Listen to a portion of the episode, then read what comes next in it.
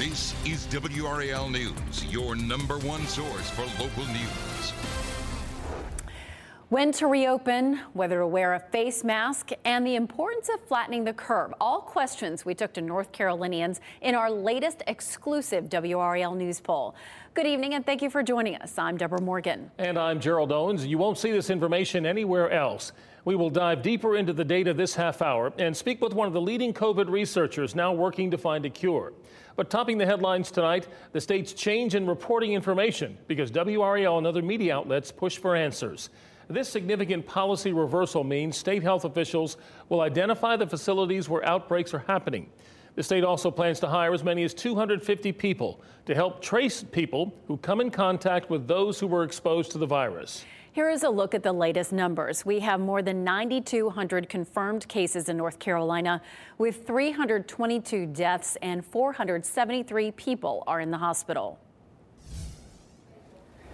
I'm Mark Boyle in the Live Center tonight. If you missed the president's daily briefing, we'd like to get you caught up to speed a little bit on some of the takeaways. The president was there with several CEOs of major companies like Rite Aid, CVS, and Walmart talking about how those private companies and public companies that he's working with will play a key role in making sure that testing is scaled up across the country in terms of making people feel more comfortable and getting those tests out there so people can take them when they're trying to figure out they have COVID 19 or not. Also, the president talked about his phone call with the governors. They also talked about schools, when could, kids could go back to class. Some states will be different than others. Take a listen. We uh, recommend that they do it as quickly as possible, but safely. We want everyone to be safe. Uh, and I think you're seeing that. You're seeing a lot of governors get out and they want to open it up. Uh, many are thinking about their school system. Not a long way to go in the school system right now for this season, for this year. But uh, I think you'll see a lot of schools open up, even if it's for a very short period of time. I think it would be a good thing. Here in North Carolina, our governor, of course, has said that kids will not physically be going back to school this school year. Things are still in question about when things could change down the road in the next few months. Also, the president did take questions about how Kim Jong un is doing, his health. Is he dead or alive? There's big question marks around that. The president took a question about it, and he did not give too many answers. Take a listen. Uh, I can't tell you uh, exactly. Yes, I do have a very good idea but I can't talk about it now.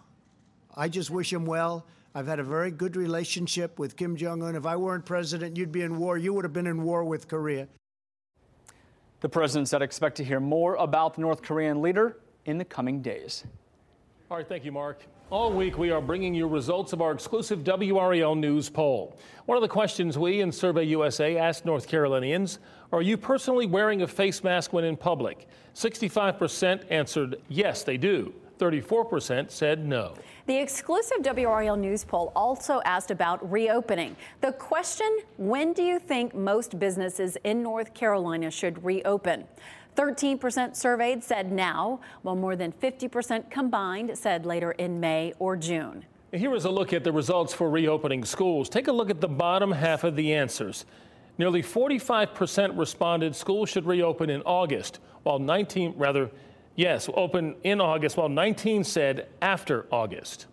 And when asked which is more important, flattening the curve or putting Americans back to work, an overwhelming number, 61%, said flattening the curve is more important. President Trump, Governor Cooper, Senator Tillis, they are reflected in our exclusive poll conducted with Survey USA. Now, it continues tomorrow with what North Carolinians think of the job that our elected leaders are doing and how it could affect the, the election. We'll have those results starting at 4 o'clock on WRAL News tomorrow. State lawmakers get to work tomorrow, and their focus will be on COVID 19 recovery. David Crabtree talked with WRAL's NC Capitol State House reporter Travis Fain about lawmakers' priorities and the logistical challenge they will face. Travis, short sessions are sometimes not so short. This one, however, is expected to focus primarily or only on COVID 19? I, I, think closer to only uh, than, than anything else. We expect this to be very short, you know, a week, maybe into the second week, but we, we expect a lot of agreement, a lot of moving this federal money that's come down from the feds to where it needs to go in the budget, and uh, then out of here. You know, they're going to the building is not even going to be open to the public. A lot of social distancing going to be in effect. Okay, you mentioned federal money. This is 1.4 billion dollars coming to the state from the CARES Act. No one can claim we can't afford to spend this money because it is almost a gift to the state. Well, and it's money that has to be spent in a certain way in a certain amount of time. The governor's number is 1.4. Uh, the House is actually looking to spend a little more, 1.7 billion. I have not seen a Senate number yet. Things usually kind of come down in the middle. Okay, can you tell me how that works? If it's coming from the federal government, is there a finite amount of money that's there? Yeah, there's a finite amount of money at the at the end of the day, but we don't know how much that'll be. Uh, it's something like four billion overall that's going to get kicked down to North Carolina eventually. We don't have all that in hand yet. I believe we've got about two billion of it in hand, and then this is going to be kind of a phase one. Think of this as kind of a down payment on a number of state programs uh, that are going to be in place going forward on COVID-19. The governor said in his news conference last week, the House wants a little more. The Senate probably wants less than what the governor's saying. And he admitted the final product isn't going to be what I'm asking for. It sounds like there's pretty good give and take going into this. Is that a reality, do you think? Uh, it seems to be so far. I mean, you know, it's. We'll see what happens when they actually gather, how well everyone works together. But so far, it seemed it seemed to be pretty bipartisan. Is there an area that's checkmarked or highlighted where there is serious disagreement from what the governor's asking for and what state lawmakers are likely to give. I don't know about disagreement uh, in, in that venue, but we're, we're a little concerned because the DOT is supposed to get 300 million of this money, and there is some question about whether or not the federal money can be used to prop up the State Department of Transportation budget. So that is a big dollar issue they're going to have to work out. It's not so much disagreement; it's it, it has to do with what the federal rules do and don't allow. One last thing on this: small businesses. Uh, they're a part of this as well. Do you think that figure the governor is asking for might increase with the legislature? Uh, with small businesses, it wouldn't surprise me if it increased, but the House, I think, was in the same neighborhood 75 billion uh, on top of 15, excuse me, 75 million on top of 15 that's already been spent, uh, and that would be used as kind of bridge loans for small businesses to keep them open. As you mentioned earlier, this will not be open to the public.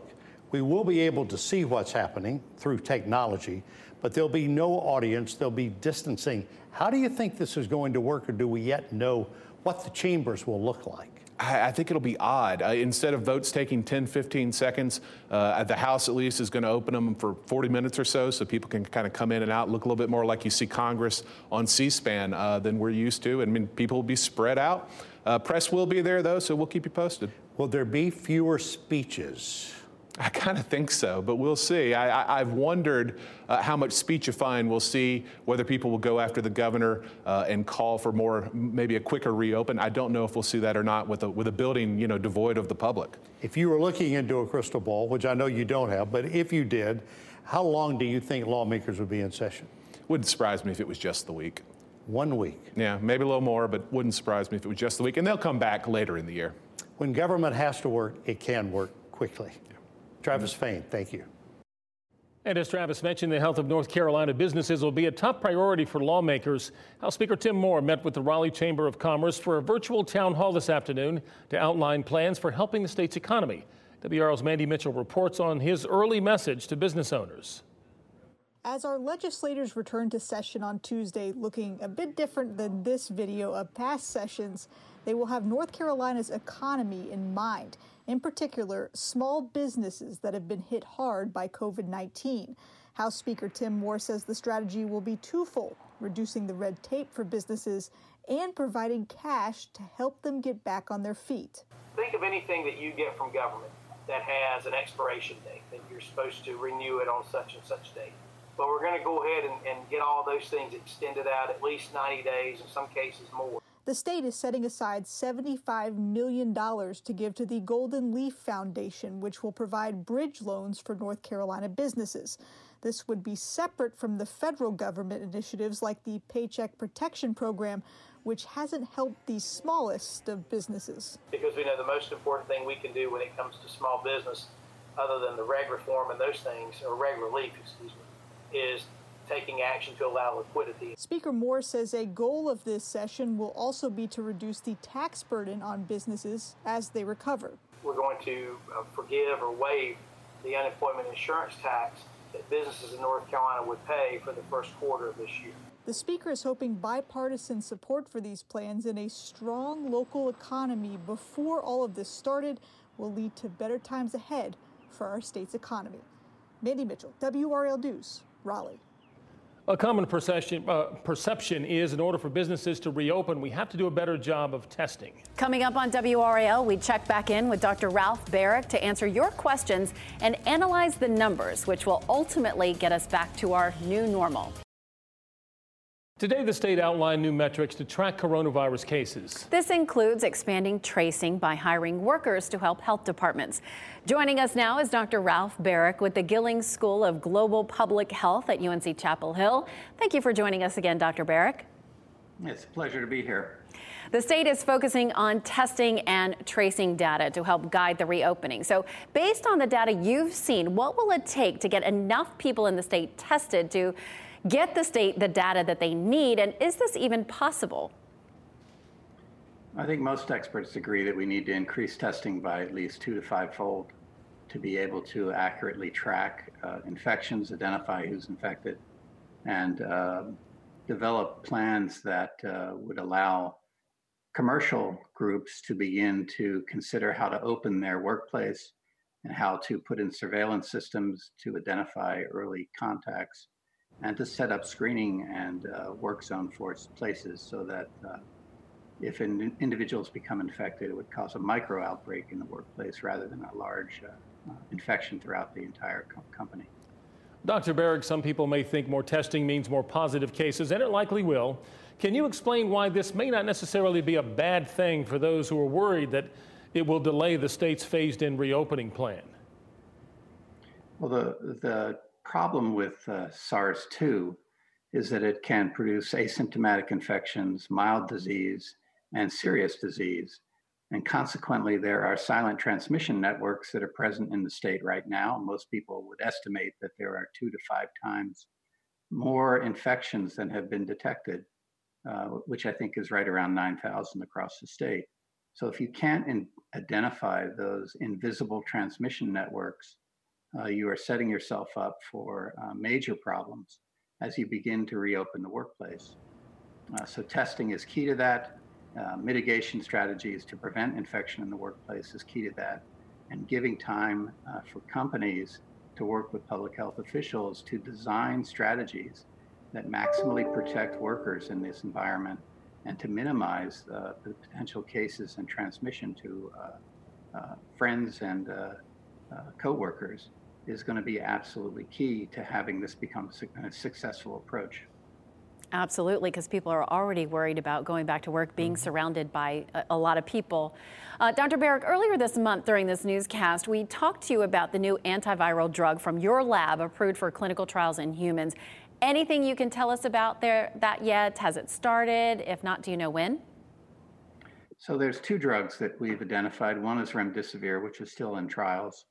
Uh, the second is a drug called NHC, uh, which is uh, undergoing phase one testing right now in England.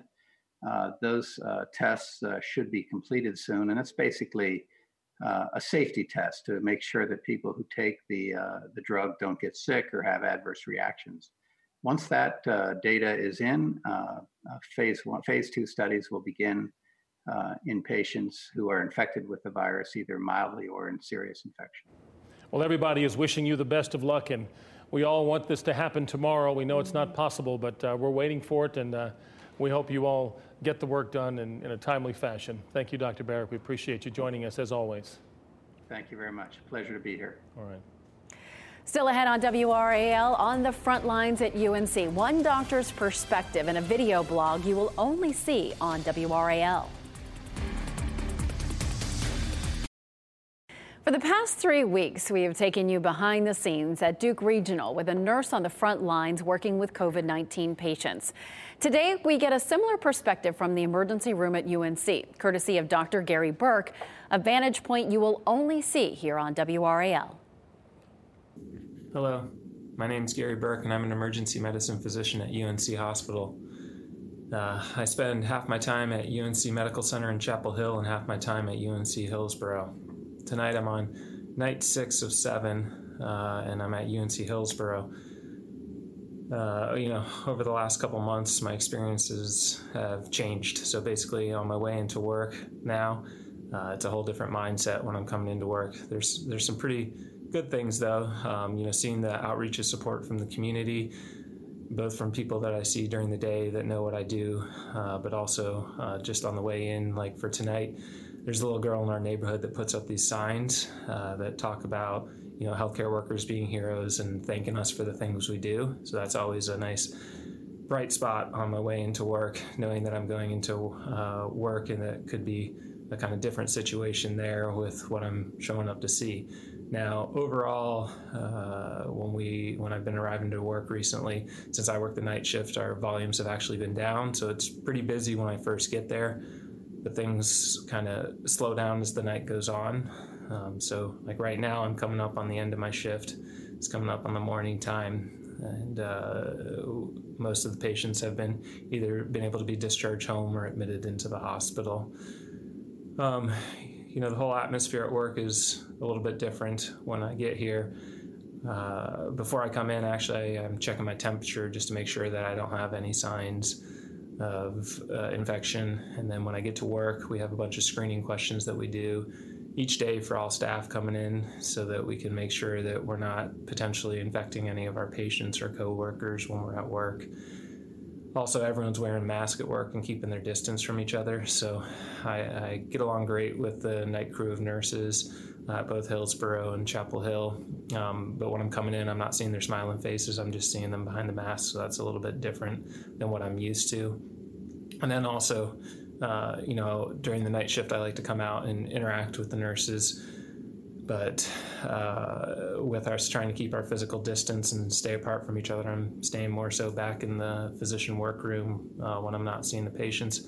So it's just bringing a little bit of a different mentality to shift. Um, the other big difference is uh, it's so hard to tell what patients are coming in that you know could have coronavirus and not because you know we know that a lot of them present with fever, shortness of breath, and cough, but then a lot of them also present with atypical symptoms, GI symptoms, uh, and so forth. So every time a patient comes in, my thought process has changed from what it was a couple months ago because one of the first things that pops into my head for every patient is could this be a COVID patient that I need to uh, consider that in the diagnosis for them, uh, or is it not?